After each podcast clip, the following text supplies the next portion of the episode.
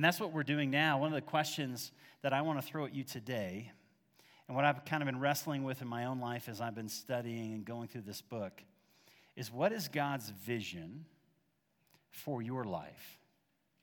Now, we like that question because it's my life. Yes, God, what is your, your vision for my life? I'd like to know that. But what is God's vision for your life, and why do we, as Christians, live in one of the most unreached areas of the United States? Think about this. What is God's vision for your life, and why is it that Bergen Park is in one of the most unreached areas of the United States? If you do not know, Denver is one of those areas for different denominations that they have targeted, along with Seattle, as one of the most unreached communities in the United States. And Clear Creek County is one of the top ten most unreached counties across the nation. And you know, in Clear Creek County, there's not a lot of churches. There's not a, an influence of people loving well, serving well. There's not a lot of influence all the way from here up to, what is that, Silver Plume and the tunnel. You know, that's a corridor that God is calling us to care for. That essentially he's placed it in our hands to care for and to serve them. And so we live in a community that is largely unreached. Why are you here? What is God's vision for your life? What is God doing in your life? And then realize, you know, only fifteen, this is according to Barna, fifteen percent of people who are not here today will come here. fifteen percent of people who are not Christians, or maybe they're de-churched, they once went to church, there's fifteen percent of people in Evergreen will show up at Bergen Park Church at some point. So no matter how good I am, how funny I am, no matter how well we sing on Sunday morning, they're just not coming, which means you're responsible for the eighty-five percent. How's that? No, honestly, how are we, because I'm not that creative. My limits of skill, some of you are shaking your heads. Don't, you're not supposed to agree with that. My skill set has an, a beginning point and an ending point. And the church really isn't about just what we do up on Sunday morning. It's not the graphics. We want to have nice graphics. We want to have a beautiful building, beautiful location. And yet it's not about what we can do on this hour on Sunday morning. It's about what God is inspiring in us, the vision he wants us to see, and the life he wants us to engage, not on Sunday, but intentionally every single day. And so what is the vision that we need that can drive that kind of life? Well, in the book of Philippians, if you want to grab a Bible, we're going to be walking through Philippians all the way up to Advent. If you don't know what Advent is, it just means Christmas is coming, right? That's going to be coming. So when Christmas is coming, we'll be done with this. But we're going to be walking through the book of Philippians. And the reason we're walking through this book is it answers that question. What is God's vision for my life? And then how do we as a community engage in a community that doesn't know Christ and may even disagree with a lot of the things we believe? How can we live in that place in a way that's effective? Because see, as we looked at last week, the church at Philippi began at a starting point that seemed almost insurmountable. The church in Philippi in Acts chapter sixteen, first of all, it's the first church in Europe. So, bless you. Think about this, the first church in Europe, so it was fourteen hundred miles, I checked Google before I got up here, fourteen hundred miles from Jerusalem is Philippi. fourteen hundred miles, so it's a long way from the origins of their faith, from the stories of Jesus, so fourteen hundred miles, so we're already talking, and this time, almost the ends of the earth. And this church in Philippi was planted. Paul, Silas, Timothy, they come to this community, they start sharing the gospel, and the first person they encounter is this Asian Jewish businesswoman named Lydia. I mean, what kind of combination is that? She's out by, she's out by a riverside praying with some friends. She comes to faith. She hears the gospel, and you think, okay, that makes sense. Let's get the business people on board. They're strategic. They're good planners, good organizers. She can fund some of this stuff, right? That, hey, that completely makes sense. Okay, God, I get you right here. But then what happens is not only is it this Asian Jewish businesswoman, but then we have a Greek girl, young girl that had been enslaved. She had a spirit, a demonic spirit within her that allowed her to tell the future. And eventually, after a couple days, Paul just basically speaks to the spirit and it comes out of her. And she's set free. But realize this is a girl who for her entire life has been abused. Abused socially, physically, emotionally, spiritually. How's Lydia going to handle that? Hey, we need to keep the girl out of the, let's get her away from Lydia, right? Because if you lose Lydia, you may lose the whole system. And here is Paul. He's preaching the gospel. This girl comes to faith. And not only that, there's a Roman jailer that comes to faith, a guy who's used to torturing others, a man whose heart has to be hard and cold, hearing the cries and the pain of others. He comes to faith. And so that's the three. That's, that's the big three that Paul starts with as he launches this church in Philippi, which means there's something that has to be powerful enough that holds them together. And it's not going to be the preacher. It's not the music, because I can guarantee you Lydia's music and the little girls, it's not going to be there. It's not the color of the wall. It's not the buildings. There has got to be something that is dynamic enough and powerful enough to unify this new community and then move them out into a culture that wants nothing to do with Jesus. We sometimes have this chronolo- chronological snobbery. We look back at the past and just say, yeah, it makes sense. They believed it. But see, that's not the condition of Philippi. Philippi was a Roman colony, far from Rome in a sense, with a lot of gods around it. It was a Greek culture. So you had the Egyptian gods, because gods like Ra, I mean, that's pretty, just saying that, Ra, the god of the sun. These were exciting. The Syrian gods, these were powerful gods. And you not only had these powerful gods, you had your, your small family gods, if you're a merchant. And all of these gods were associated with the, the economy of the day. And so here comes Paul, here comes this young girl, here comes Lydia, this jailer, and they're going to start sharing a message that there is not many gods. This is offensive. There is one God who created all things. And I want you to take that message out and love the people regardless of how they treat you, and realize as you're telling them the gospel, you're unearthing and you're changing the economic system of the city. How do you like it when people start messing with your economics? We don't like it very much. So not only is this offensive spiritually, it's offensive economically, and they walk out into this community to be the first church in Europe, and they did not know the Sistine Chapel was coming. You with me on this? They had no vision for Notre Dame. They had no vision for Cambridge and all the universities and all the hospitals. As that begins to happen, realize this is the beginning, and it's starting with a slave girl. It's starting with a Jewish businesswoman. It's starting with a Roman jailer. And God says, I want to do something through you that gives you a vision of who I am and who you are and what I want to see happen in the world. That's the book of Philippians. And so as we walk through this passage, what we want to ask is, one, God, what are you doing today?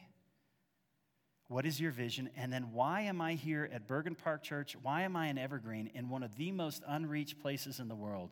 And how can I download and get that vision for what you're doing into my life today? Small task. Hey, let's jump into an Ephesians, Ephesians, Philippians chapter one. We're going to re- read verses one through eleven. Philippians one, verse one. Paul and Timothy, servants of Christ Jesus, to all the saints in Christ Jesus who are at Philippi, with the overseers and deacons, grace to you, and peace from God our Father and the Lord Jesus Christ. I thank my God in all my remembrance of you, always in every prayer of mine for you, making my prayer with joy, because of your partnership in the gospel from the first day until now. And I am sure of this, that he who began a good work in you will bring it to completion at the day of Jesus Christ. It is right for me to feel this way about all of you, because I hold you in my heart. For you were all partakers with me of grace, both in my imprisonment and defense and confirmation of the gospel. For God is my witness, how I yearn for all of you with the affection of Christ Jesus. And it is my prayer that your love may abound more and more with knowledge and all discernment, so that you may prove what is excellent, and so be pure and blameless for the day of Christ, filled with the fruit of righteousness that comes through Jesus Christ, to the glory and the praise of God. Hey, let me pray for us. Father, I thank you that you tell us, and we can just trust that as we gather, you're with us. And yet, Lord, as we are, you are with us, may we be with, with you. Open our eyes to see. Holy Spirit, would you, through the power of the Word, just getting in the presence of the Spirit and the Word, setting our eyes on the glory of God. Lord, you transform us from one degree of glory to another. And so in Jesus' name, Father, give us that vision for who you are and what you're doing. And Lord, in that, help us to hear. Help us to hear intellectually, emotionally, spiritually, across the board as you've created us in all dimensions of life, Father. Bring us into your presence. Help us to be with you and enable us, Father, to hear and to see who you are. In Jesus' name, amen. So what is God? Certainly through this passage, what is he doing? You know, as we look at this, you know, all good preachers have three points, and I found them. They're all there. It takes a while. Sometimes it takes a while, but there are three points that I want to look at. And those three points that we see in this passage are, one, there's a mission that Paul describes. And it's not just a mission for your life. It's really the mission of the church. Then second, as you're going on a mission, you're often running into obstacles. There are challenges that you face. There is an encouragement that you need. So the second thing we see is there is a promise. And then finally, in this vision and promise, there is a prayer. There's something we need to do. And something, honestly, as we end, we're going to pray for each other. And by praying for each other, this could mean praying within your family this week. This could mean praying as a church for this, just praying for yourself. But there is a prayer. So there is a mission. Second, there is this promise. And then finally, there's a prayer that God wants us to pray as we live this out. Now, first of all, what is this mission? So let's jump back in. I actually want to start back in verse one. And it says, and the way Paul introduces himself, It's it's actually unique. He says, Paul and Timothy, servants of Christ Jesus. Now, if you go to the left, to the right, General Electric Power Company, if you know that. Do you know that? That's how you remember Galatians, Ephesians, Philippians, Colossians. I still use it. I know. It's been a long time. Anyway, if you go to those books, it will say Paul, an apostle of Jesus Christ. I mean, that word itself, apostle, it just sounds cool. Paul had a title. He had an identity, but notice here he doesn't use that.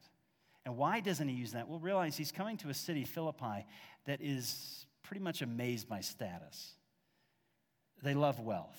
They love power and prestige. And Paul is coming in saying, I don't want you to see me as an apostle first and foremost. My role with you is to be a servant. And here's why. This is beautiful. Our God is a servant. Jesus said, I did not come to be served.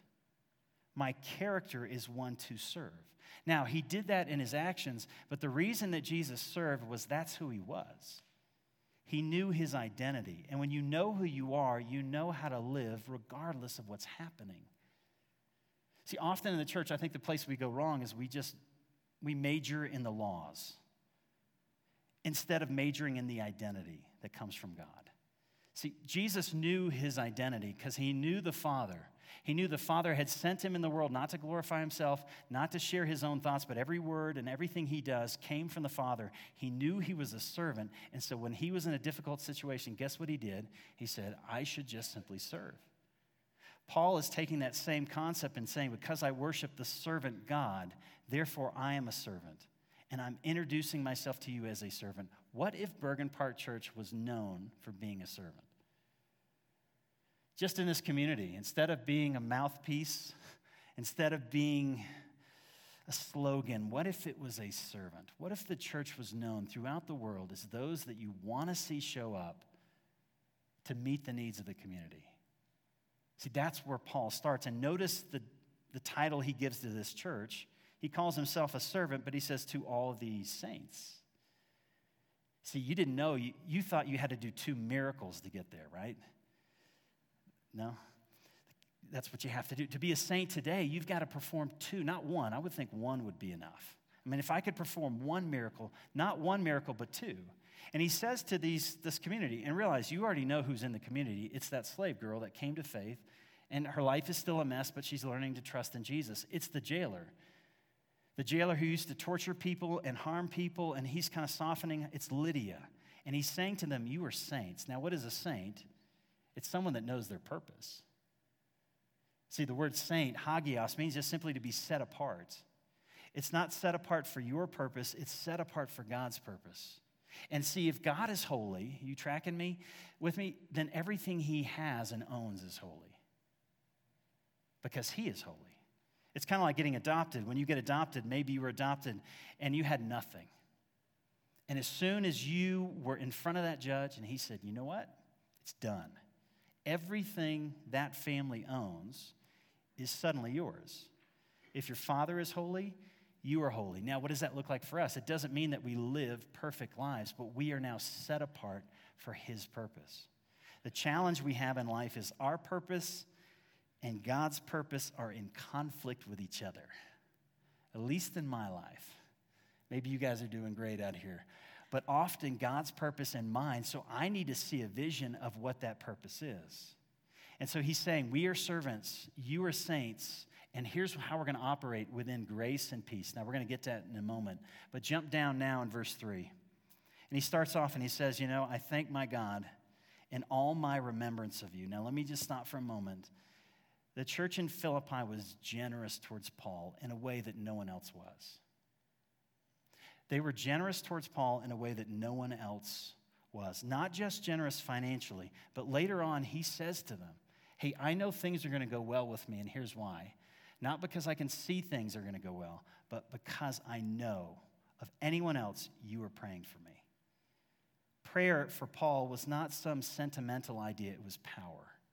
He rested his future on the prayers of this church. And he says, I am confident that things will go well because I know you are interceding for me. And not only are they giving financially and praying for him, they're sending people to him. There's this guy, Epaphroditus, who comes and actually takes care of Paul's needs. Because see, we haven't talked about this. Here's the surprise. He's in jail. Paul's writing this letter from jail. And when you went to jail in the first century, there was no rack time. Not that I know a lot about jail. There was no T V time. There was no, there was no food time. Someone from outside the jail had to provide for everything that you had. If you got sick, they weren't going to take care of you. And there was a lot of sickness and death in jails. And so the Philippians say, okay, hey, listen, Paul, you're in jail because what happened? Well, he, this young girl came to faith. Remember Acts chapter sixteen? That young girl, that slave girl, she comes to faith, messes up the economics of the city, and they go to jail. And eventually they go to Rome. And here the Philippians send Epaphroditus simply to serve and to take care of his needs. So Paul, when he thinks of this church, he thinks of this church with tremendous joy, love, and gratitude. Now here's the question. Why would they do that? Because not all the churches did that. They even went further because when the poor in Jerusalem needed money, it's the churches in Macedonia, Philippi, that gave money to the people in Jerusalem. What was it? What caused them to have this different kind of vision? Because even in the New Testament, not all the churches did that. Just like today. I mean, we think in the New Testament was perfect, you know, just Jesus every day and everything worked out. That's not how it was. Philippians, they had something. They had something unique. And so when you look in verse three, he says, always in every prayer of mine, for you all making prayer with joy. Now, let me stop for a minute. That word joy, first time it shows up fourteen times in the book of Philippians, and it's called the letter of joy. Now, it's not the letter of joy because Paul is focusing on joy. Joy is always the byproduct of something else. Let me tell you, if you live for joy, you're going to be frustrated, unless your name is Joy. That's different. But if you live for joy, to find joy in life, you're going to be absolutely frustrated. Joy is never something we seek on its own. It's the byproduct of something else. And it's the byproduct in verse five. Here it is, because of your partnership, some say fellowship, in the gospel from the first day until now. Now that word partnership in the Greek, an interesting idea. Actually, when the church in Philippi gave money to Jerusalem, that transfer of money was called a fellowship. It was a financial idea. It had a business connotation. When you entered into a relationship with someone else in a business context, it was called a partnership. Now, I think we understand that today. When you're in partnership with someone, you're willing to sacrifice because you see the vision.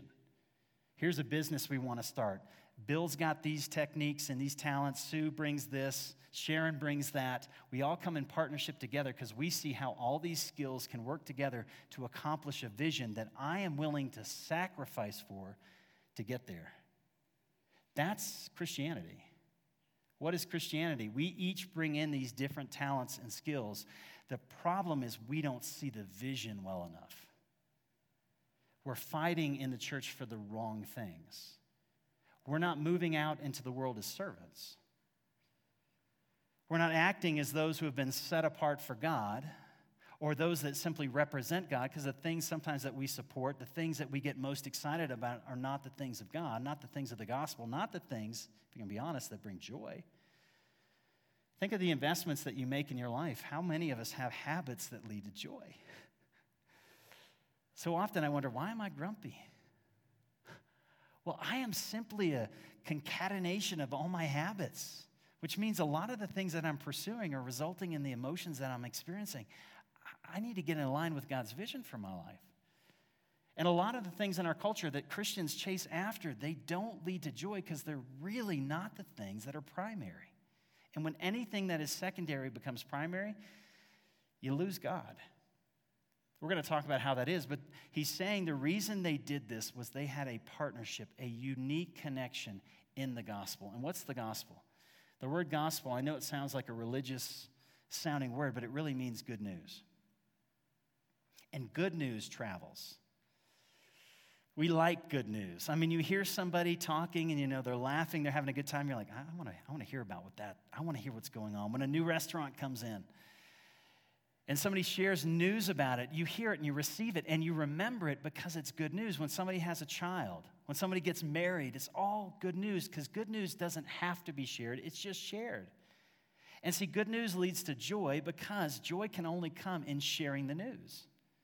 I mean, how many of you have great news and you're like, I'm going to keep it to myself? That's how I do my, that's how I do joy in life. You know, I got this great promotion, but I'm not going to tell anybody. It's in the sharing of the news that it actually creates joy because that's called worship. Why do we do that in community with others? We look at something that's good and we say, wow, isn't this amazing? And it's in the sharing, the community of sharing that together that it produces joy. That's why we need to come together. And he's saying there is a partnership in the gospel, that there was good news. And the good news is that Jesus Christ has come. And here's really good news, and he's a servant.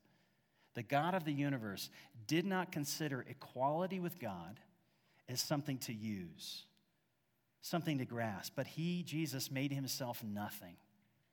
And not just nothing, but taking on the very nature of a servant, being found in human likeness. Jesus was found in appearance as a man, humbled himself, and became obedient to death, even death on a cross. Why? For God so loved the world that he sent his one and only Son, that whoever, I'm whoever, believes in him shall not perish, but have everlasting life. For God did not come into the world to condemn it, but to rescue us. Wow, that's good news. That is a tremendous message. Even if you don't believe that, you have to get to the place where you're like, wow. If God existed and created all things and he came as a human being to take upon ourselves our own brokenness so that we might share in his presence and benefits, that's amazing. There's no other religion on the face of the earth that even goes close to that. They think it's crazy. That's why they had to make up a word, grace, and make up a song. Amazing. It's amazing because every other religion in the world works on the principle, if you do it, you will get it. If you achieve it, that's who you are. You are what you do. The gospel says you are not what you do. You are what God has done. And you need the faith to get on board with what God has done for you so that his identity becomes your identity. And once the identity changes, here's the thing, the behavior starts to change. If you change your behavior before your identity, it's good. It's, it's good to obey God's laws, but I'm telling you, you're not going to experience the freedom and the joy that God wants for you. It's always best to obey God, but if the identity that God has for you doesn't become your identity, it doesn't begin to shift, then the obedience, it's not going to have the power to change your life. So he's saying there was a partnership in the gospel. So here's where I want to take this. Now, some of you may know this. It's, it's not important that you do, but um, you know, I was born in Massachusetts, and so that's kind of my home base. We were born in Massachusetts. My family goes all the way back, way back to Plymouth, Plymouth Rock. It's really tiny. And all of that, I have eight ancestors that came on the Mayflower, and they survived. That means a lot of them didn't. But I have eight. Anyways, all of that, I've got a lot of family in New England, all that to say. And my grandmother lived on Cape Cod. And so when Melissa and I, my wife, we were dating, it was spring break. It was right at the end of my senior year. I was like, okay, hey, I wanted to see my family home, kind of see what was going on. And so we went up to Cape Cod. And we went to Nantucket, and that's where I dropped her. Now, some of you don't know what that means. I didn't drop her. Do you know what? Anyways, it, it's kind of like the pre-engagement. And I don't, I don't know, anyway, I'm confused now. But we went to Nantucket, and on Nantucket Island, if you've ever been to Nantucket, it's not big, and I loved that um, television series Wings, you remember that back in the day? Really dating myself here. And so I wanted to go see the airport, right? I had to see it, it's not the same thing. It was really disappointing. But there are a number of museums on Nantucket Island. One of them is called the Life Saving Museum. And actually, here's a photo of some aspect of that. The Life Saving Museum was this... In this organization that started because so many people were dying off the coastline of Nantucket. They didn't have modern navigation. If you know anything about the coastline of Nantucket, every single year the weather changes the structure of the shoals and the, the sandbars. And so every single year you had to relearn what was around Nantucket, and yet the waters are incredibly fertile. Lots of fish, lots of, it was a great place to go to make a living. And yet many people were dying. And in the nineteenth century, the eighteen hundreds, seven hundred boats were lost off the coastline of Nantucket. And someone said, hey, that's too many. There are people dying. And so even though they didn't know who these people were and they came from different parts of the world, they started setting up these little huts along the shoreline of Nantucket. And they were saving houses, and in them they have boats, and people would give up their time from their family, from their jobs, and they would go to these huts, and they would sit there, and they would simply watch the coastline. They'd watch the ocean, and when a ship was in distress, they would go out and rescue them at their own personal cost, which could mean their own vessel, and also their own personal lives. And they had a motto, which I'm surprised people joined this organization. The motto was, you have to go, you ready? You don't have to come back. Get that on the website, right? You have to go. And they signed up.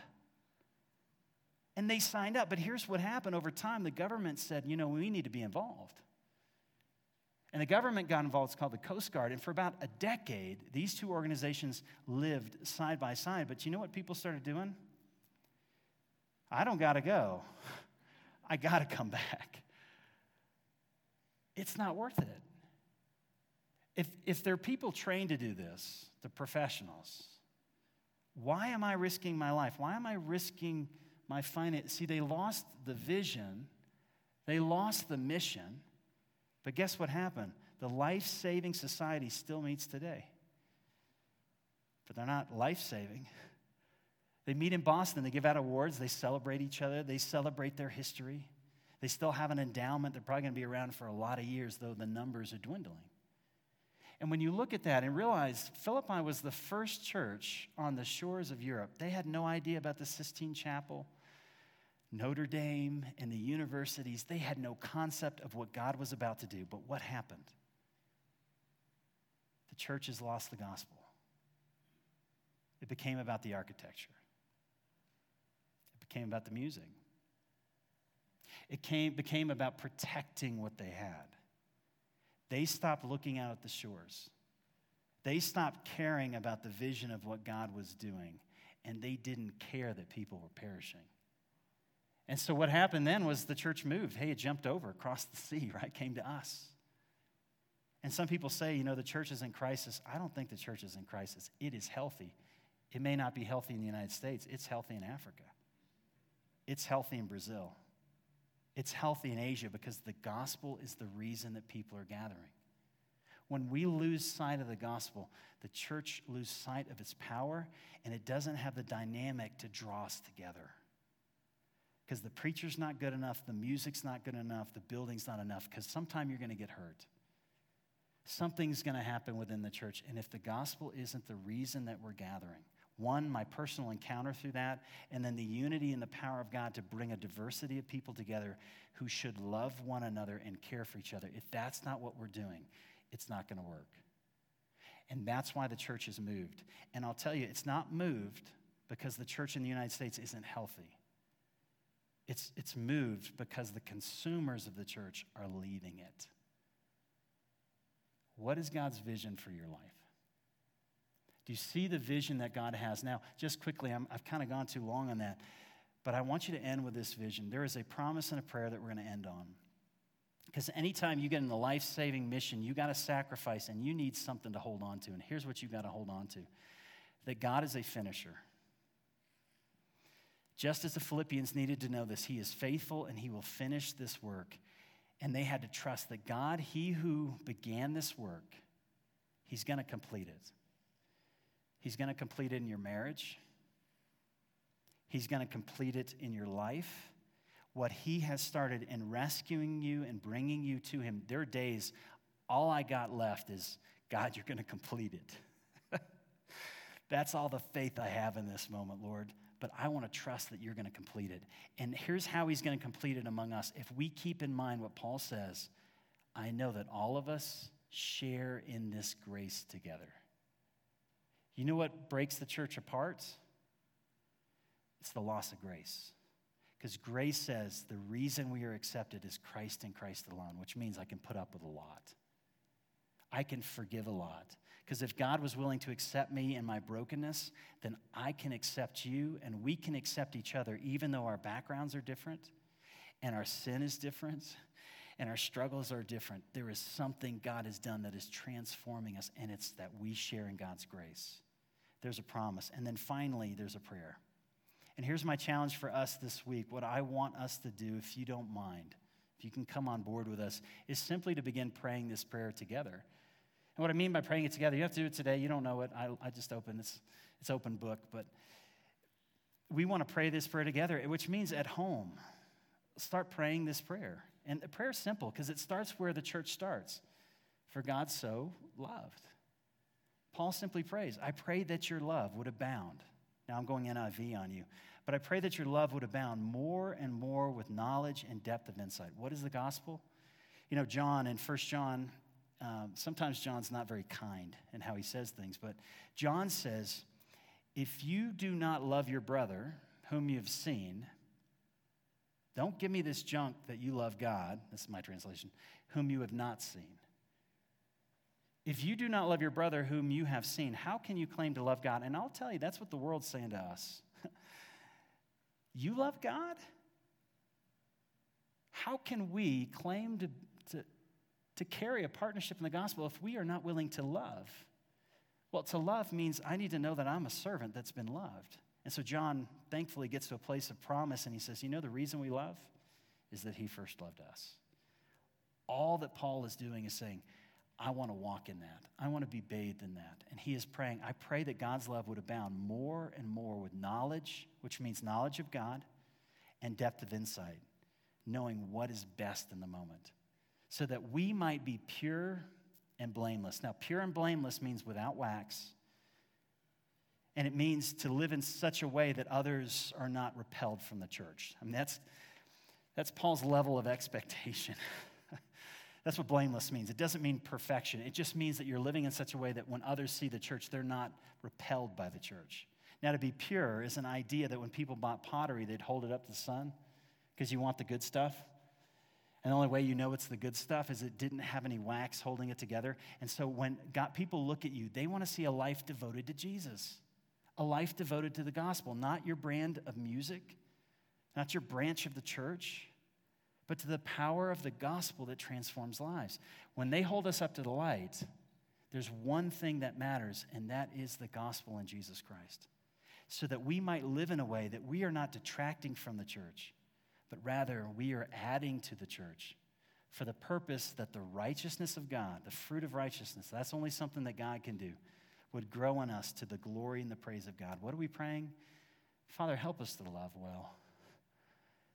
Sometimes I need to wake up on a Monday, and my Mondays are not good, and just say, God, just help me today to love well, which means I got to be reminded I'm a servant. I need to be encouraged that I'm a saint. I don't feel saintly at the moment, but God has set me apart to love like this. And when, when I go out into the community, I got to realize that there is a mission that God has sent me on, a partnership that I have with you and us together for the gospel, so that my love might abound, so that we might begin to change. And as we do that, we are able to encounter a society that doesn't want anything to do with us. It's not happy, just like they weren't happy in Philippi. And yet the compelling power of the message of Jesus alongside the church of Jesus That's what Evergreen needs to see. It's what Idaho Springs needs to see. It's what Silver Plume needs to see. It's what our world needs to see. And unfortunately, it's not what they're often seeing.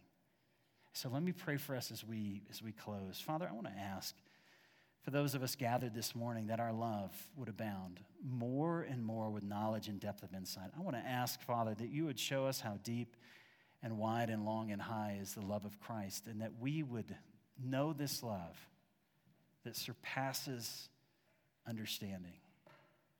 And Lord, through knowing your love and knowing who you are, would you purify us? Lord, there's a lot of wax in my heart. Lord, we want to pretend and perform. But when we allow the wax to be melted in the weights of your glory, there is healing and wholeness for our marriages, for our homes. Father, for our lives and what we're pursuing in life, that we may live a blameless life, not perfect, but one that doesn't detract from what you're doing in the world. Lord, I pray for us at Bergen Park Church that the fruit that we produce would be the fruit of righteousness that comes through Jesus Christ. I can't do it. Would you lead us to a place of desperation? Father, would we be so burdened that there are those off our shores that just do not know you? They have not seen the majesty of the gospel. They've not seen what angels long to look into. They haven't seen the beauty of God. They have not declared how the heavens declare the glory of God and the skies proclaim the work of your hands. And yet, Father, we are fearfully, wonderfully made, redeemed to live to your glory. And so, Father, would you cast a vision over us, our families, over our lives that extends so far beyond us that it changes our identity, it changes how we live. And, Lord, it gives us a new power from which you desire to work. Help us, Lord, and may we be submitted May we be submitted to the direction you take us in. In Jesus' name.